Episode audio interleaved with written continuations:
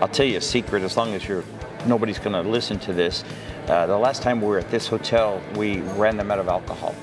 Hey everybody, the laying it down for Camp Bucko fundraiser is still going on. The donations have slowed down, but the hoses have not. This sea can is starting to get filled up.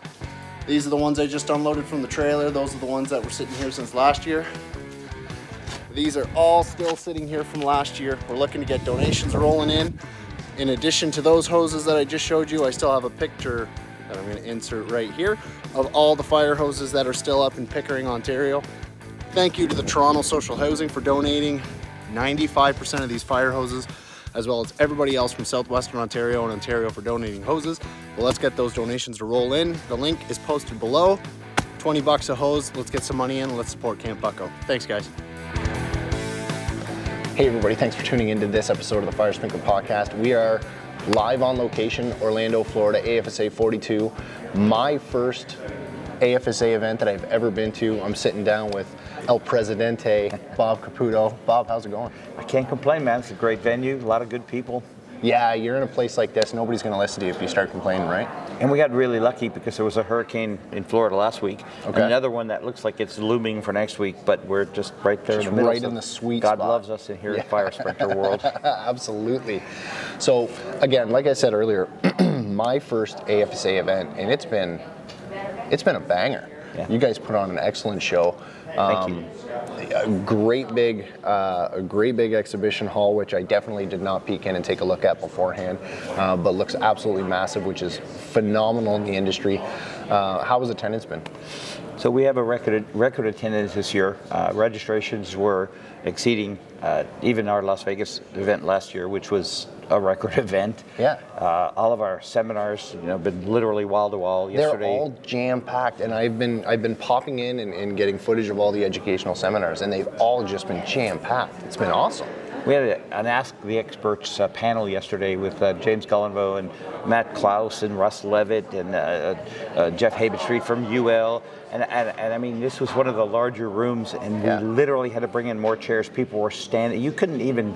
You couldn't fit another person in there without the fire marshal coming in and telling us, uh, you know, to, to clear out. It was uh, Yeah. just a great 90-minute uh, uh, session. All of our tech sessions have been great we had an opening party uh, over at Universal Studios, and we planned for 500 people.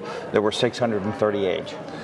That opening reception, I did go to that. That was uh, uh, my wife's not listening at this point now.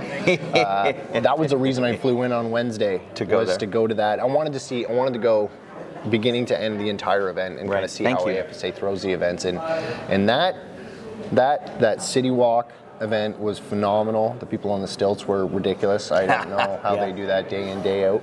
Um, but just the the entire event was uh, like was it shutting down that section or was it Yes. just extending the hours? Well, uh, so when we do something like that at a venue like a Universal Studios, uh, we have to buy out that part. Yeah. And then, of course, when we went over the Hogwarts for the magic piece, we had to wait for the park to close and clear that out. And then we had exclusive access to that piece as well. Yeah.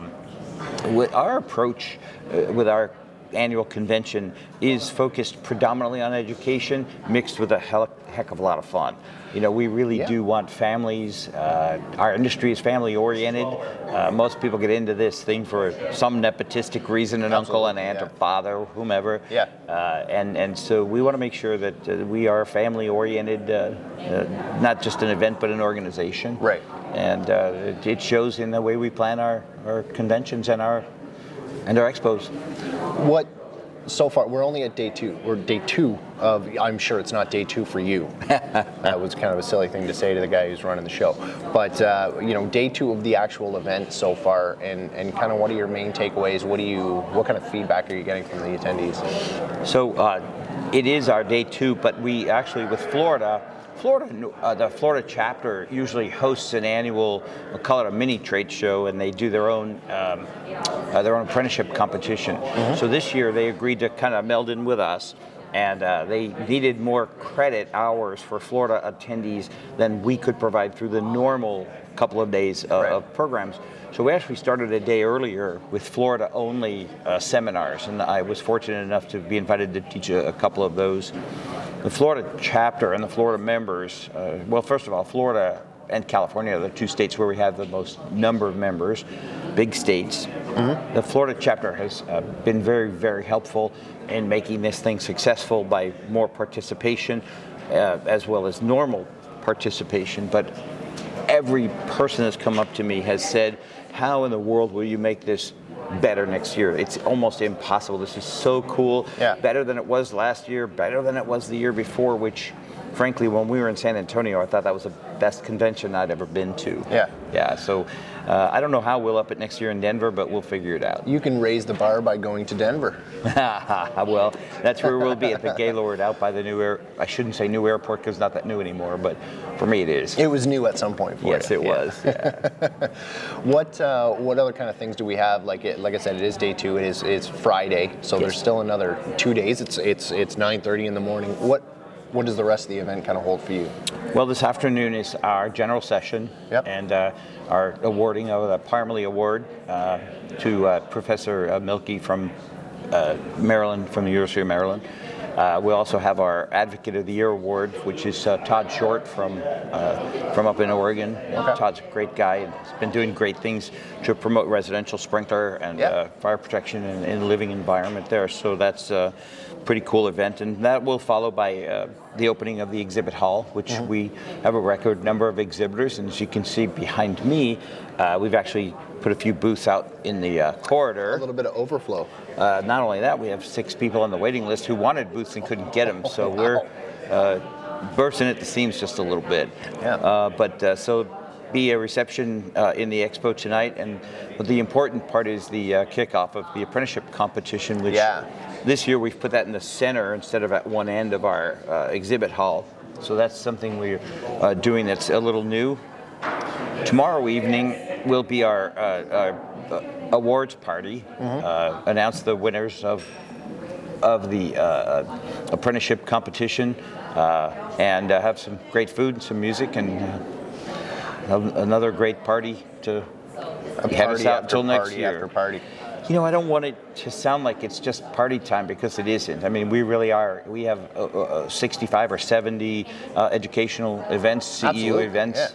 Uh, we've got a room full of uh, AHJs with a free plan review session. Yep. Uh, Let's not call it a party then. Let's call it a, a networking session. it is really more networking than Yeah. anything else. But uh, you know, with us, I'll tell you a secret. As long as you're, nobody's going to listen to this. Uh, the last time we were at this hotel, we ran them out of alcohol. We literally, this hotel ran out of alcohol. Really? NFSA was here. A bunch of sprinkler? Uh, who would No. think? Who would think? That doesn't sound right. NFSA was here. Management of the hotel that year told us between NFSA and AFSA, we've never had consumed more alcohol. And we were like, sprinkler people, just like I- you just I don't understand, yeah. Who's, who'd have thought? Like to have fun, work hard all day, which I've been seeing throughout every session. Um, but absolutely, I, I will say that the, uh, the the networking sessions that kind of occurred even last night down in the lobby, um, anybody that was not here for the event that had to register last night, I feel bad. There's no way they heard what room number they were in when they were logging in last night. oh no. yeah. The um, so usually I start the things off by getting a little bit of a history, but you've been a guy that's uh, I'll call it my hit list for a long time, wanting to have a conversation with. You've been involved in this industry. You know, I'm kind of short in the, the, the media side of, of fire sprinklers, um, but your name has constantly come up on guys to talk to. So tell me a little bit about your history in this industry.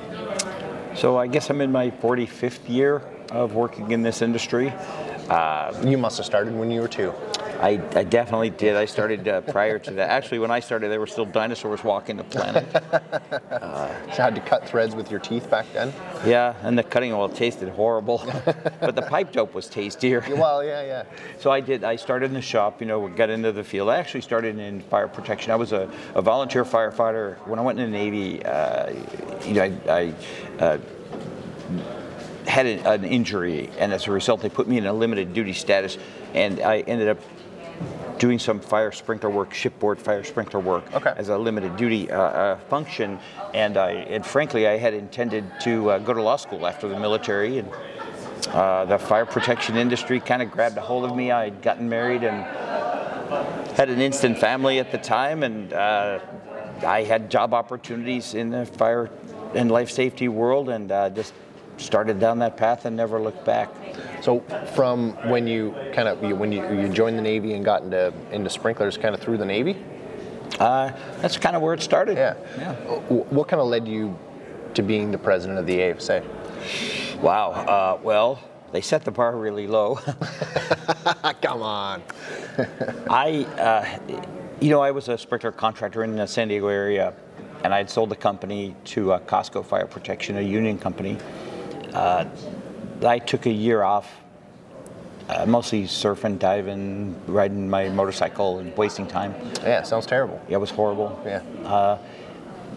Then uh, Jack Medovich reached out to me and asked if I would join what was then East Coast Fire Protection and uh, help them start a service division. And I did that.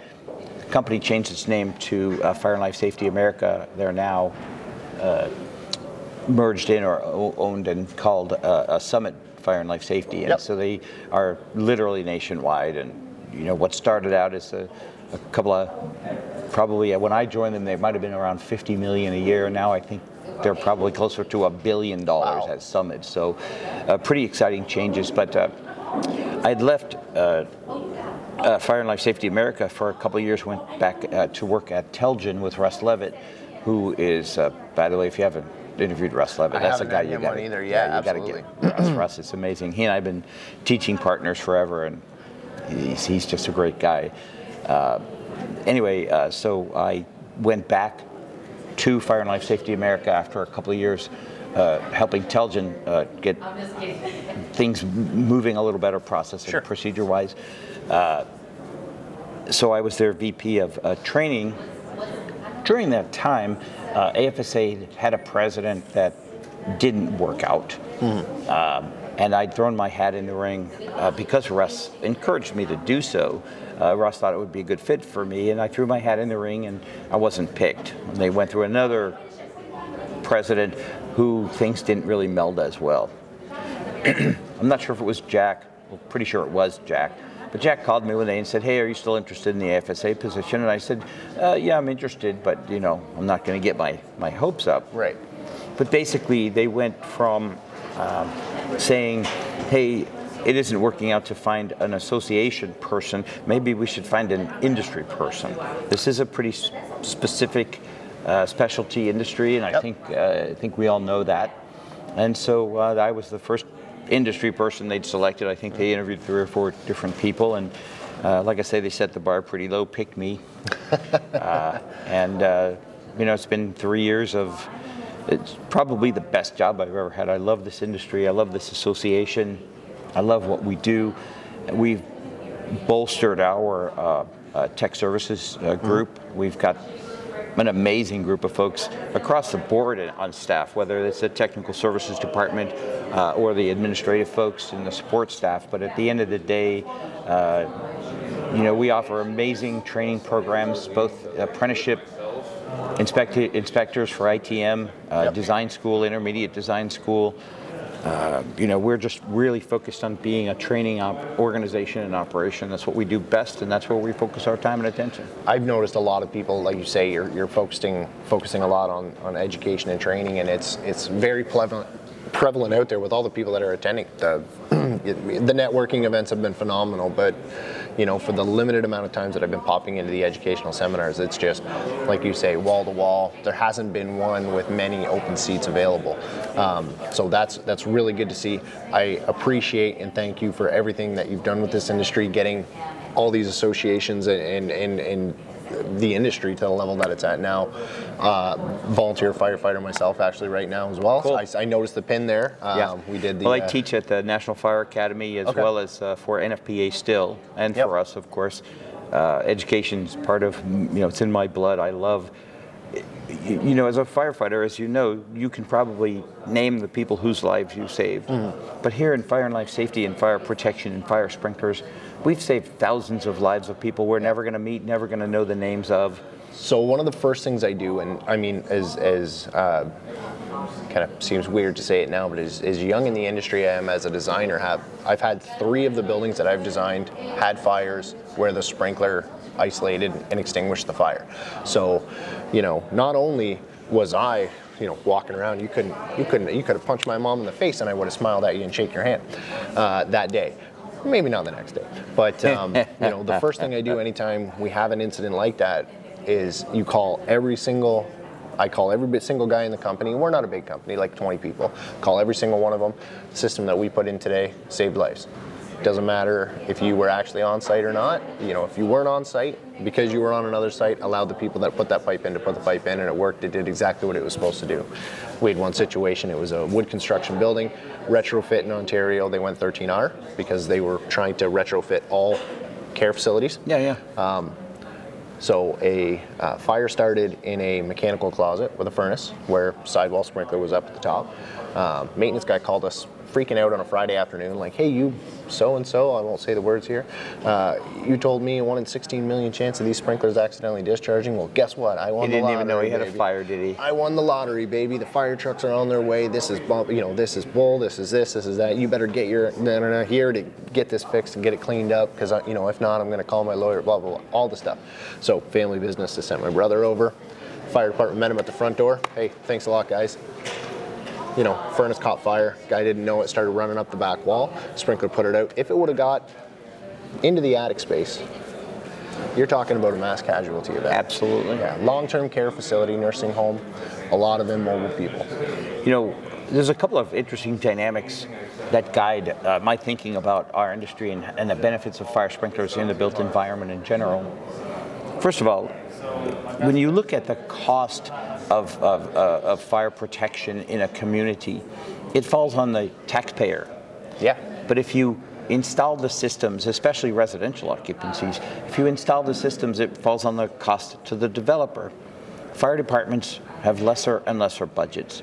Fire departments have fewer people, fewer stations. Yes. I'm fond of saying that when seconds count, first responders are minutes away. With fire sprinklers, you know, we have lighter weight construction. We have more combustible furnishings that we bring into the buildings. And clearly, the three biggest causes of fires in any occupied space are men, women, and children. Yeah. The things that we do, whether it's smoking or unattended cooking or candles or Yeah. this furnace situation. Yep. Fire sprinklers are the solution, and they're really the only economic and realistic uh, uh, solution to those situations. And I've had so many stories, and I knew where you were going, that they didn't think, they didn't know they had a fire. Yep. Right? I've had restaurant systems operate where if it wasn't for, you know, the restaurateurs go, this thing operated for no reason, and now we can't do lunch or we can't do Yep. dinner, we're losing revenue. Yep. But then when you look at the videotape, because there's cameras everywhere nowadays, right? And you see that there was actually a fire and they didn't even know they had a fire. Right. Man, the things that we do, we, we, we have to assume there will be a fire. It's a question of when. That's right, And yeah. that's why inspection, testing, and maintenance is so critically important for all of our systems. But just having those systems, and in my lifetime, you know, systems weren't always required. Now we're code driven. Go to Central and South America or Europe or other places where they're not code driven, where it's a choice or an insurance driven issue. I mean, it just is amazing to me when I think about it's so obvious that uh, that fixed fire suppression systems, fire sprinkler systems, and other types of systems are are the solution to pr- being protected in the built environment. And we're still fighting with home builders to get sprinklers in homes. That just drives me crazy. It's it's crazy the amount of work that the people in sales actually have to do to to educate people how how how absolutely necessary Yeah. this small little piece of brass is to, to fire protection. so the you know the Home Fire Sprinkler Coalition that Yeah. we're a big contributor to. So is uh, NFPA and NFSA. Yep. Uh, you, you know they've got some great stuff on YouTube and great website for resources for municipalities to uh, take a, a real look at. At some point in time, that Home Builders Association, I think some of the bigger builders are coming around Starting to the reality. They are starting to get on board. They're, they're trying to push it as a sales position. This is a house that can save your life. And, and you know, I think the more we educate the general public, the more people will want to live in. And think about uh, uh, think about seatbelts. You know, when I was a kid, That's people right. didn't automatically put seatbelts on. Nowadays, it's it's it's just something you do. I mean, Yeah. very few people don't put on a seatbelt. And when you look at the numbers from a statistical standpoint, uh, your chance of surviving a, a car accident increases by about 55 to 60 percent if you're wearing a seatbelt. right, your, your chances chance of, of- living through a, a house fire with sprinklers. Wow, it's it's 85% yeah, is the, the yeah I think it's uh, 85 or 90. Yeah, Yeah. it's pretty pretty much it's it's up there. Yeah. It's the solution. and one of them's law and one of them isn't. Right. California is way ahead of the curve. California and uh, Maryland currently are the only two states that require sprinklers in every uh, home that's built. Yeah. I, I hope that by the time my time does actually uh, pass, that we're, you know, 25, 30 states. Yeah.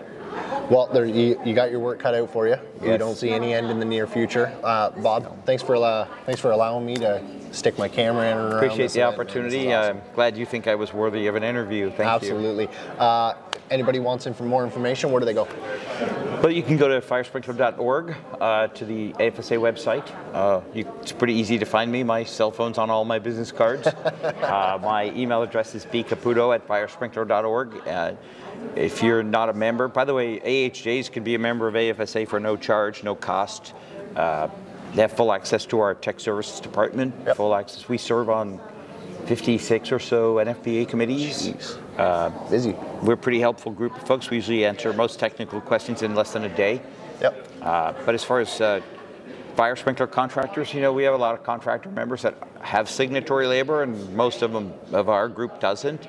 Uh, we are focused predominantly on open shop fire sprinkler contractors uh, training programs, but you know, we have a lot of training programs that benefit any sprinkler contractor. Yeah, at, at that point, when you're looking at, at, at training, I don't really think that comes into play. The courses here, I'm not seeing any sort of biased information. No, we're not. or- or- in, in, in fact, I'm going to just say for the record that uh, we work with uh, the folks over at NFSA as often as we can on code-related issues. You know, when we go to the NFPA Yep. uh, committees, you know, we're not fighting with each other. We're communicating with each other and doing what's best for our industry. Yep. We have common interests and we focus where we can on those. Uh, we have areas where we can't work together, and clearly that's the labor thing. Yep. Uh, and really, that's the biggest biggest differentiator. My counterpart, uh, uh, Shane Ray, is a really, really bright guy and very, very active. And he has a political knowledge base and, and a legislative knowledge base that I just don't have the experience in. And so they're very, very good at that. Two former firefighters at the, the top of the two organizations in uh, in America as well. Yeah, well, that's cool. We're in the fire protection industry. That's right. Awesome. Thank you Bob, again. Thanks again. Great. Appreciate it. Hey everybody, I wanted to take a second to thank everybody for supporting the Fire Sprinkler podcast over the past five years. This has been an absolute ride to be able to travel the amount that I've traveled, to talk to the people that I've talked to, to be able to get the information in this industry out there and essentially um, help create a new wave of, of content for fire protection. So, uh, just a huge thank you to everybody for supporting. I hope you're still enjoying it. Anybody who's still listening, thank you.